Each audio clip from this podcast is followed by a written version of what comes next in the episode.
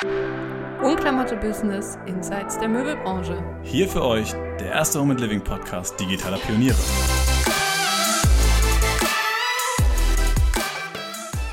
Herzlich willkommen zum Wohnklamotte Business Podcast. Heute bin ich ganz alleine hier an meinem Tisch, aber ich habe trotzdem einen Gast. Wir machen gerade die erste Remote-Aufnahme. Ich bin ein bisschen aufgeregt, vor allem weil ich so einen tollen Gast äh, quasi hier äh, bei mir habe, virtuell. Und zwar ist heute Holly Becker bei mir. Und wir werden darüber reden, ähm, wie es für Brands möglich ist, sich auch 2020 noch digital aufzustellen. Und ähm, sie ist ja eine absolute Fachfrau und ähm, ich freue mich total, dass sie heute hier ist. Ich werde jetzt ins Englische wechseln. Ich hoffe, ich kriege das gut hin. Verzeiht mir, falls da ein paar Fehler drin sind. Aber ähm, ja, Holly kommt ja aus Amerika und deswegen ähm, werden wir das auch auf Englisch probieren. Okay, Ich äh, wechsle dann mal jetzt die Sprache. Today I'm really proud to introduce a very special woman to you. She's so famous in the home and living industry. She's an American expat living in Hanover and she really works on a lot of projects in the world of interior and publishing. Happy welcome. Oh, thank you. thank you so much. It's really nice to be here with you today. So, will you tell our listeners something about you? Yes, I'm happy to do that. Um, I entered the field of design in 2005 or 2006. I started a blog back then when I lived in the United States. Um, blogging was really new at that time, uh, only had been around for maybe two years.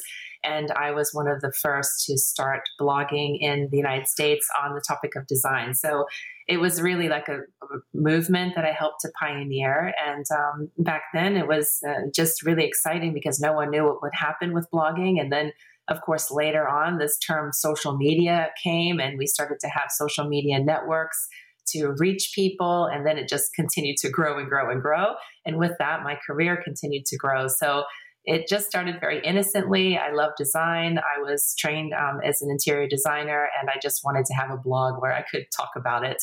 And then it just became my career. So that's a little bit of background about me. And currently, I'm living in Hanover, Germany. My husband's German, and um, I'm working on all kinds of different projects.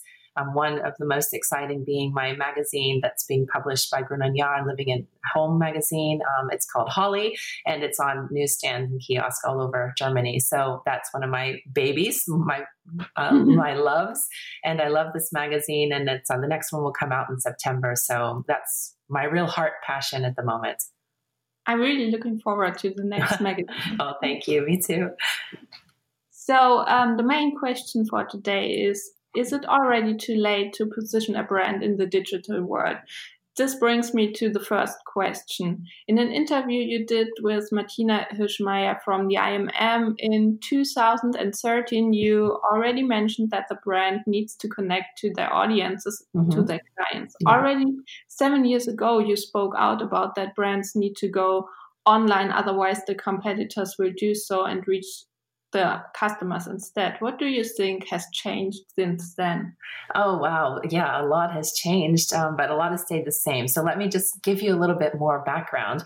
I spoke about this actually much sooner than 2013. In fact, I started my blog in 2006 when I lived in America for one reason. I had attended a writing course at that time given by a New York Times writer. And she said, and this is in January 2006, she said that night in class, if you aren't on the internet, you don't exist. And I was so scared because I was a new interior designer and I wanted to reach customers. But at that time, I was only reaching customers through word of mouth. I never had had any presence on the internet. So the next morning, I went home and I started a blog, which was a totally new concept and idea back then for reaching a design audience. Um, and I started my blog. And then in 2008, because I was married to a German and we were traveling back and forth to Germany, I approached DaWanda, which is a former online marketplace for small designers. And I asked them, hey, you know, I'm a blogger and I'm, I'm having a lot of success with this in the United States. I'd love to help you organize Germany's first blogger conference. And they were like, oh, okay, well, that could be really interesting. So we had Germany's first blogger conference in 2008 in Berlin.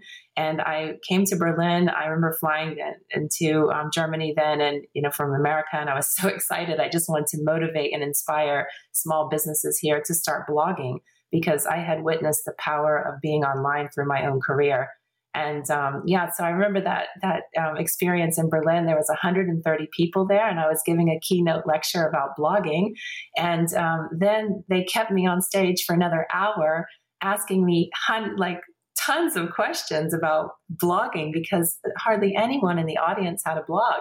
And um, I remember getting off the stage, and I felt really happy because I was able to give these small business owners confidence and and assure them that their customers are online. You just need to start blogging to find them. And that was back in 2008.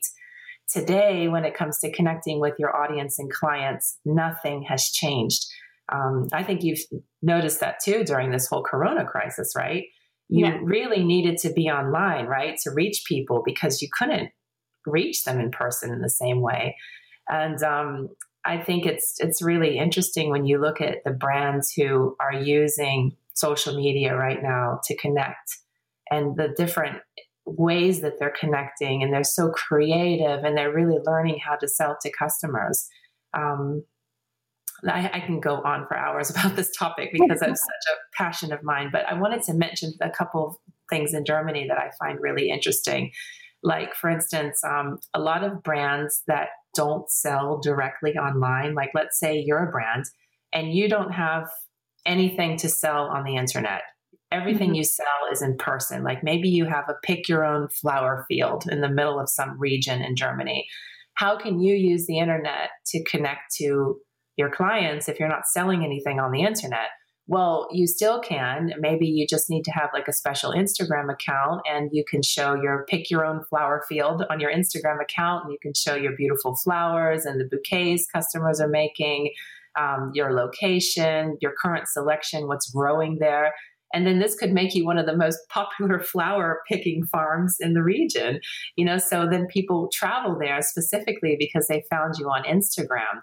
Um, it's also another interesting kind of little way to to make your business more known um, through social media even if you don't sell directly online, is like I think of Hemme Milch and um, Wedemark. They're a dairy farm, and they are selling to Edeka and Rewe and all of these stores their their dairy products.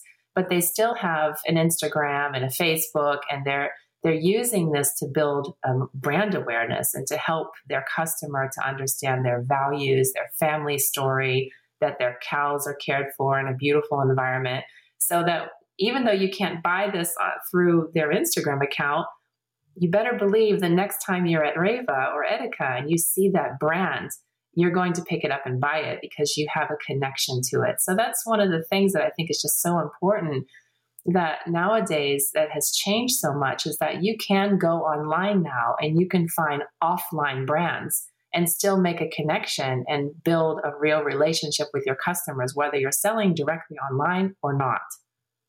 Mm-hmm. Yeah, I think you're so right because mm-hmm. so many um, brands could be more on Instagram or just try to to do some social media stuff because they think I'm just a local brand and no one wants uh, to hear about me. But um, as you said, the next time you want to have some nice flowers, you you go to your car and drive half an hour just to have those flowers. Right.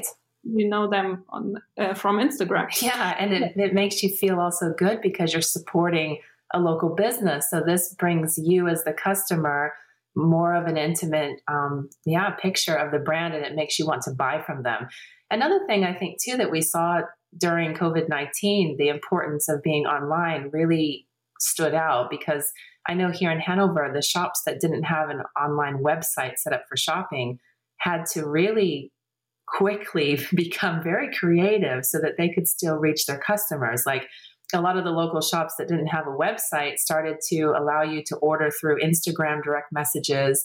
Um, they were putting, you know, things on their shop windows and every week changing their shop windows, saying, "Okay, now you can buy this through Instagram, and we'll deliver it directly to your home in our car." and so, I think one huge takeaway from Corona, from a business standpoint, should be that you never want to have only one way to reach your customers. Um, you need to have multiple ways to reach your customers so that when tough times come, like a natural disaster, bad weather, fire, corona, you have a second or even third way to generate a connection to your customer and a potential stream of revenue. So I think that's a really good takeaway from from this whole um, pandemic is yeah, where how can you diversify your business? Where else can you find your customers? Ah, that brings me to the next question because uh, when it comes to Corona, do you think um, the the way of shopping has changed the last years, or especially this year? Yes, absolutely. Oh, yeah, of course. I mean, I think you can see that too with your own business and and with using Instagram every day because I know you're so good at it and you're so active on Instagram and I think we just we're learning like it's so important to connect with people in a more authentic way, you know, attentive. You really want to reach the heart of people. You want to communicate your values. You know, who are you? What do you do? Who are the people behind your brand? What can we learn from your brand? This is so important. I think we learned that during Corona because we became, yeah, more um, aware of problems and more aware of the impact of bad behavior and more mm-hmm. aware of how it feels to be isolated and alone and and a lot of time to think. And when you have a lot of time to think you start to really question the decisions that you make every day. Should i really be buying from you know um, this person or should i buy from that person because that's going to help them? I think it made us a lot more aware, and this awareness has changed the way we're doing business. Mm-hmm. And can you give us some exclusive insider tips on how to grow an organic customer base via social media? Oh, yeah, absolutely. I mean, this is something I think I study constantly because it's always evolving. But the one thing that several things don't evolve and they stay the same. And that's what I'd like to talk about now. These, these core things don't change. The first one is transparency. It's so important because it's difficult for customers to trust brands. They always feel like you're trying to get their money and that's all you want. You have to learn to humanize your brand. And when I think of like someone who's transparent, I always laugh. I think of Barbara Schöneberger because she's to me, she's just like, she laughs at herself. You know, she does silly things and she admits it. She's honest and you feel better about your own mistakes and faults because Barbara Schöneberger is famous and she's so open about her own faults. And this transparency is actually beautiful and it touches your heart because it's refreshing. Um, social media can feel very fake or very strict or very corporate. But when you have someone or you have a brand that feels transparent, it it connects you to that brand more and you want to support it because you feel like there's a human behind it. So that brings me into the next thing is honest connection. Um, you know be more focused on making the, the customer happy than actually just selling stuff.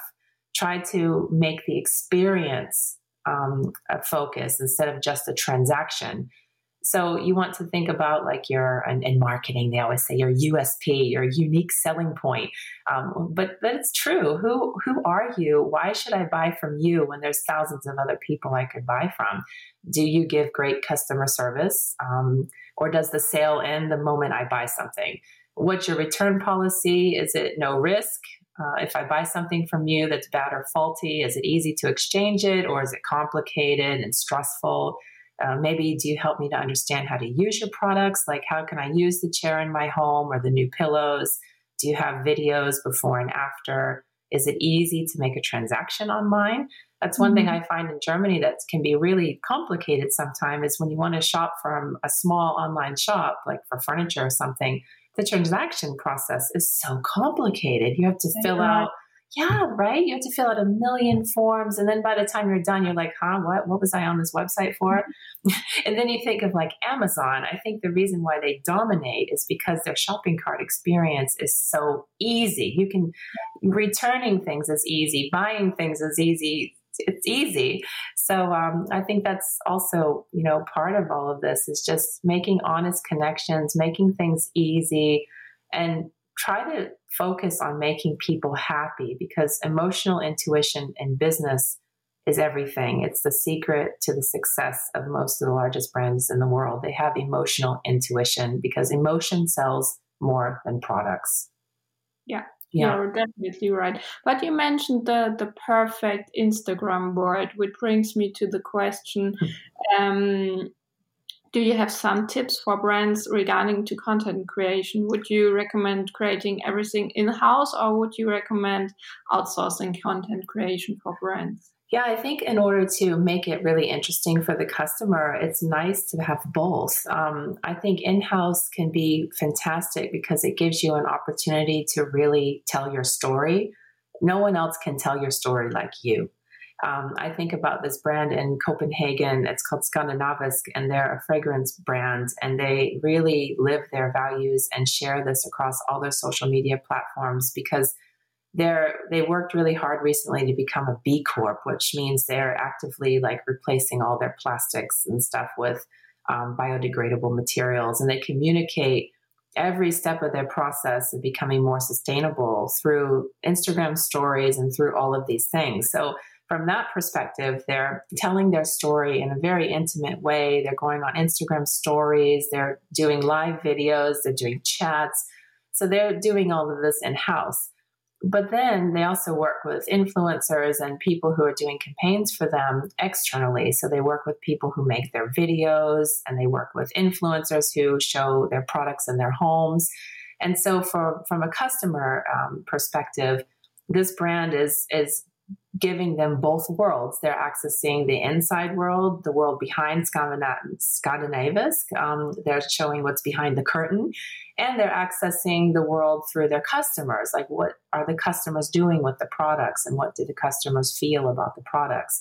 So, I think it's good to actually leverage both of these these um, ways of marketing, in- internally and using external sources. Mm-hmm.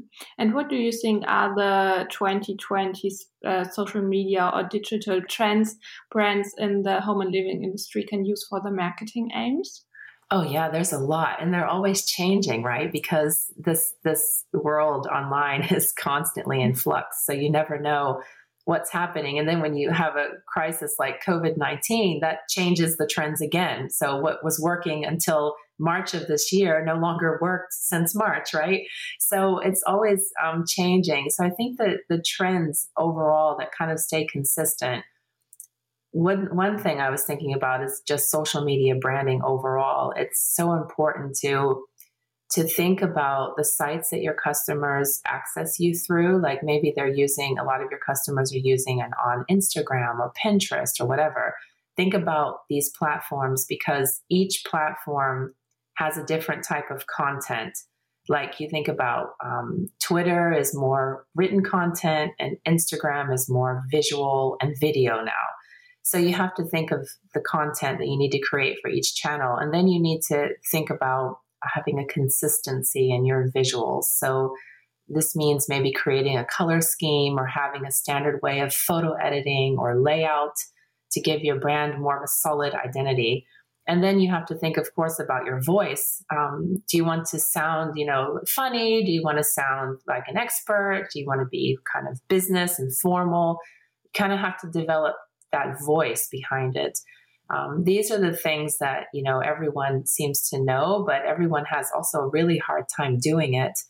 And some of the more popular themes right now with with um, marketing, one that I recognized um, a few years ago that's coming becoming I think more popular is people who are over 35 or even 40 these customers really value the past and a lot of like I'm in that market. I sometimes think about my childhood and the way it felt before social media, the way it felt before I had a phone on me every second. And a lot of brands are starting to use what we call in the United States nostalgic brand marketing, which means that if you do it right, you can invoke old memories and old feelings that are positive to your brands and services. And this makes a person trust you and be more loyal to you um, because your advertising is is aligning with emotions and this is making the customer feel good.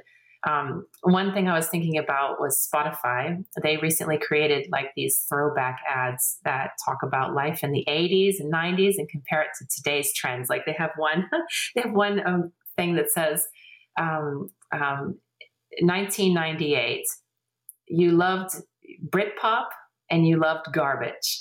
And of course, Garbage back then was the name of a band. And then it says 2019, you still love Britpop, but you love recycling. and mm-hmm. it's it's cute. It's like a play on words, but it also makes you think about, you know, what you used to like, what you like today.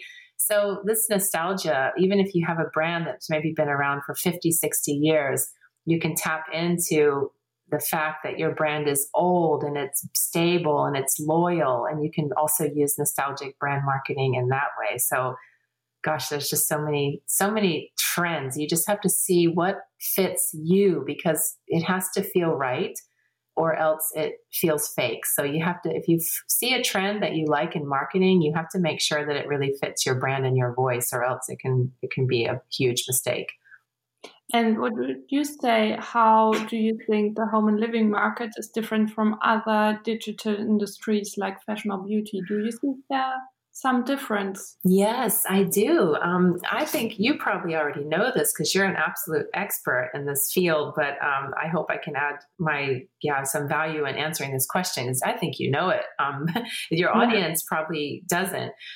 I think that m- there's much more of a um, I would say it's more personal and it's less mandatory at the same time. So, like, if you think about it, you don't need a new pillow on your sofa. You don't need a vase. These things aren't mandatory for you to live your life. But you do need a jacket and you do need a new lipstick because you wear lipstick to work or you wear new shoes. You need these things are essentials. But, you know, a, a sofa may be an essential every five or 10 years, but it's not mm-hmm. something you need every season. So I think that's the thing is like you have to, if you're in the home and living market, you have to realize that what you're selling isn't so mandatory that someone must have it. So you have to get really creative in making something feel mandatory. And that's where stepping into trends really matters. Like thinking about, okay, like this is a trending item so we need to make it mandatory that people buy it because uh, they want to fit in. They want to they want to have this because all their friends have it and everyone's using it right now. So that's kind of a way in marketing that we've been able to make things more mandatory that you must mm-hmm. have it um, even though you don't need to have it. So yeah, you, you need to get really creative because again, it's you don't have to have a new vase. It's it's just part of um, making yourself feel good or maybe decorating your home, but it's not an essential. So, how do you make it an essential to customers? That's the burning question. yeah, you're yeah. right. Mm. Would you say it's it's um, more difficult or easier to be an influencer in the in the uh, home and living section? Yeah, I think um, I think it can be both. I mean, it can be. It depends on you. Like if you're a person who's naturally really talented with decorating and design and you've just been doing it forever and you're really yeah this is just something that comes from your heart. It can be really easy because anything that comes from your heart is easier than things that aren't. So if um, you naturally have always had a real great understanding of design and you just know where to put things or how to arrange flowers then being an Instagram influencer or an influencer in general, again, is not such a hard thing um, if it's coming naturally. Whereas if you're forcing yourself to do it because you want to make money or it's a trend or you just want to be like all the others and you just want to become famous or whatever, then it does become work then and it becomes hard. And sometimes this can also be very obvious in the, the content that you post. So I think with mm-hmm. anything in life, you really have to have a natural affinity for it. You have to really love it and have a passion. And then once you have the passion, you just try to always level up and become better at what you do so that you can lead your industry and you can become a role model in your industry. Because it's not just about fitting in, it's about leading, it's about becoming so good that other people look up to you and they they value your standards and the and what you're doing um, I don't think any of us want to come into this world and leave this world and just be boring and just just do what everyone else is doing. I think we all have a, a need and desire to impact people or something in a positive way. Um, so yeah, I think it's it's it can be difficult to be an influencer on one side because you have a million people looking at you and and constantly pressuring you to perform. Um, but on another side, if if all of this performing comes very natural to you, then it, it doesn't have to be hard. Yeah, you're so right. And what would you recommend brands to stay on top of social media these days? Well, I think uh, you know if you have if you have um, enough revenue coming in, or even if you don't, if you're just a small business with two or three people, I think it's really important actually, you know, you have a small social media staff or you have one person that's doing a lot of your social media. But I think it's really good if you have another person who's maybe a college student who's in training, who's learning social media and internet or whatever.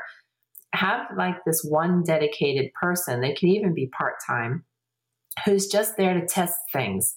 Their primary job function is just testing, exploring, and trying new features on social media, like uh, media, like Instagram Reels or whatever. Whatever's the newest thing, they are they know that they they need to find what the newest thing is. They need to install it on their smartphone. They need to um, practice using it. They need to let you know if it's something maybe that you should try as a business but that you need to kind of have that one person in your group that is younger and kind of fresh with all of this who can just mm-hmm. test and explore things um, i really feel like you you have to have that because if you try to as a business owner as you if you try to do everything by yourself you, you, you won't be able to keep up because technology is changing too quickly yeah, and when it comes to yourself, do you like to try all the new features uh, on Instagram or do you stick to the old ones?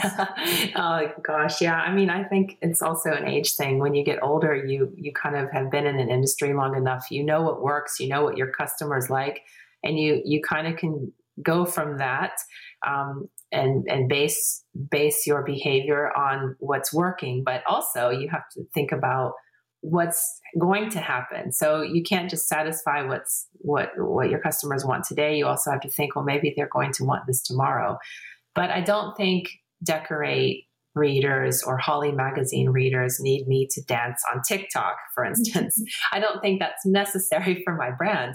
Um, it's fun, maybe if I want to do it for you know my my friends or a small group, but I don't think I personally need to do that. So when it comes to social media trends, I think you, you have to examine like what's trending and then think, you know, is this really something that I should put my time and energy into, or is this just a passing phase? Or is this something that maybe could be an alternate way that I can reach new customers? So, yeah, I mean, because that's part of social media too. It's not just about entertaining your current customers, it's also about sourcing and finding new audiences. And sometimes, in order to find the new audiences, you need to use not just Instagram stories, you need to use Instagram Reels, or you need to use something totally different, a whole different app.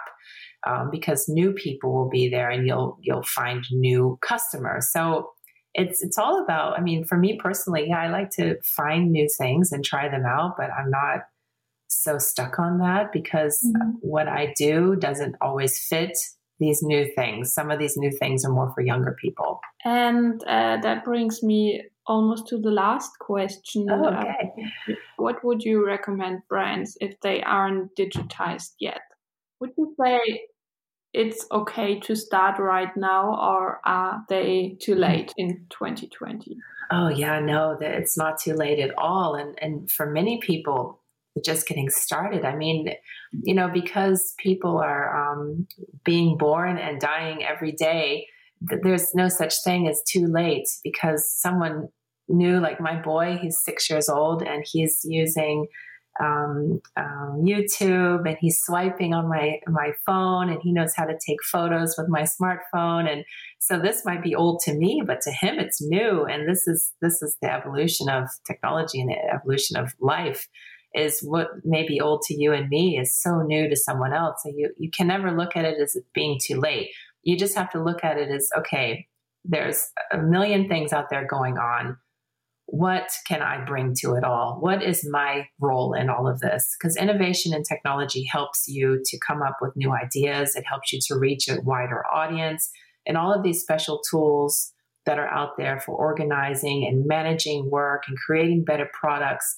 These things can all help to make your customers more happy and satisfied and help to enhance daily life. So, you have to think about creating business models that are adjusted to the needs of your your your customer um, and then play with them. Try to build something completely different. So you may see like yeah everybody's on instagram. If i start my instagram account now it's never going to grow.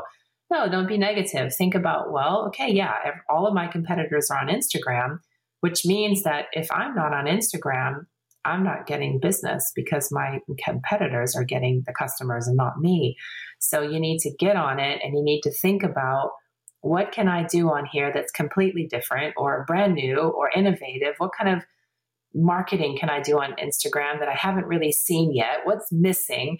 You know, always ask those questions instead of being hard on yourself and saying, Oh, I'm new and oh no, I'm so new. I don't know what I'm to do. No, you're new, which means you need to do better. You need to get out there and be great. And you can be great if you just sit down and think about what is missing. That's the biggest question. Everything I do and all the projects I do. When I developed Holly Magazine with my team, I thought, what is missing with magazines and home magazines? What is missing? And that was the question that helped me to develop all the content with my team, with Senior Shuta for this magazine, was we thought about what's missing. And that's what you have to think about when you're approaching all of these different apps. What's missing? What are customers or what are people, my competitors, doing that that's been done a million times? And what are they not doing that I could come in and do? So that's a big, big question, and it's a hard question to answer. It takes a lot of time and research, but I'd say just get started and just learn as you go. Thank you so much. yeah so nice talking to you, and um, you have uh, such uh, interesting points of views, and uh, it makes me thinking about so many things in a new way. oh, that's great.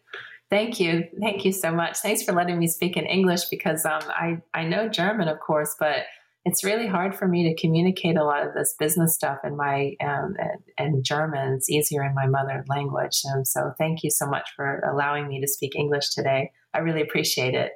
You're very welcome. Yeah. And um, ja, vielen, vielen Dank, dass ihr euch diesen Podcast angehört habt. Vielen, vielen Dank nochmal an Holly. Ähm, es hat mich total gefreut und äh, ich fand es jetzt auch mal spannend und war total ähm, selber im Zuhörflash und wollte gar nicht äh, ja so dazwischen kretschen, denn Holly erzählt einfach immer so viele spannende Dinge, gibt ähm, neuen Input und das ähm, ja ist für mich selber auch jedes Mal wieder sehr bereichernd. Und von daher habe ich mich wahnsinnig gefreut, dass sie hier heute Gast war.